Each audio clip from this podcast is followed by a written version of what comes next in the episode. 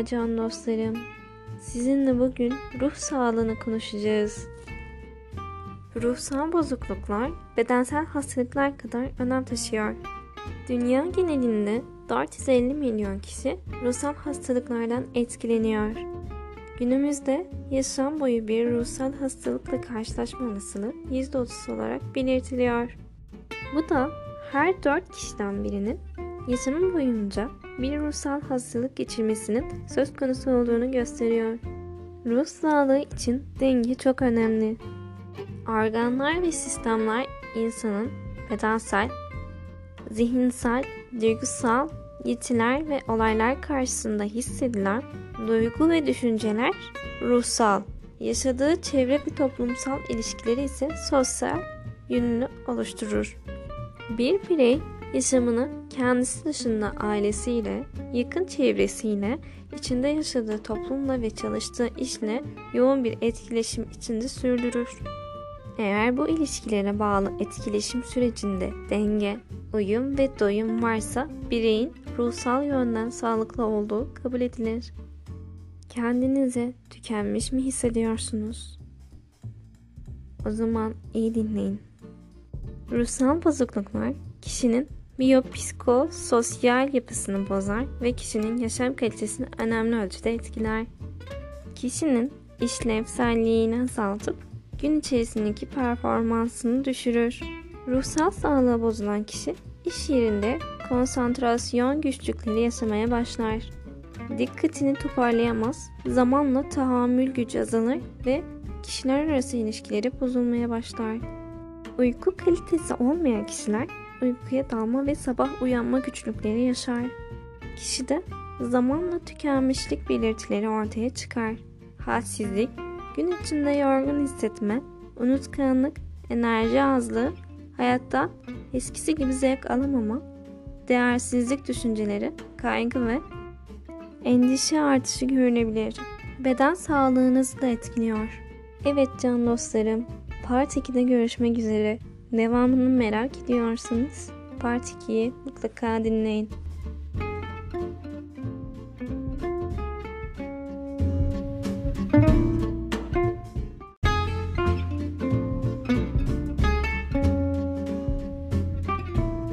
Merhaba can dostlarım.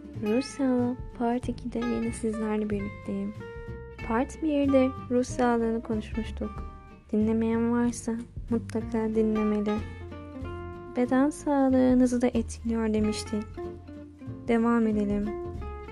Ruhsal sıkıntılar yaşayan kişilerde bir takım bedensel belirtiler de ortaya çıkabilir.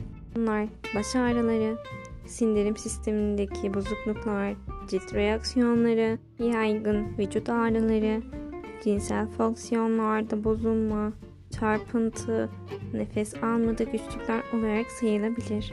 Psikiyatrik belirtiler yaşayan kişiler yaşadıkları bu durumu gelip geçici bir sorun olarak göstererek kendi başlarına üstesinden gelmeye çalışabilir. Bu durum tedavi sürecini daha da zorlaştırabilir. Psikolojik durumu ile ilgili çaresizlik hissedenler bu durumu alkol ya da madde kullanarak geçirmek isteyebilir.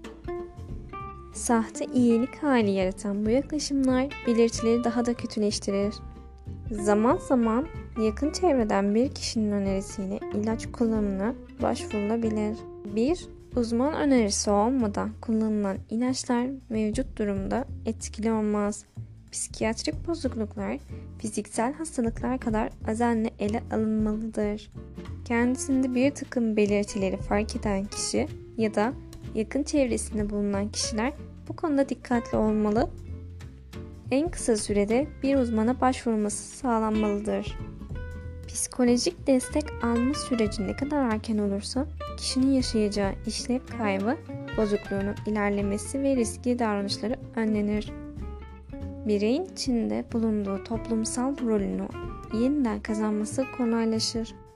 Sağlıklı psikoloji için öneriler 1. Yaşam şeklinizin düzenli olmasına önem verin.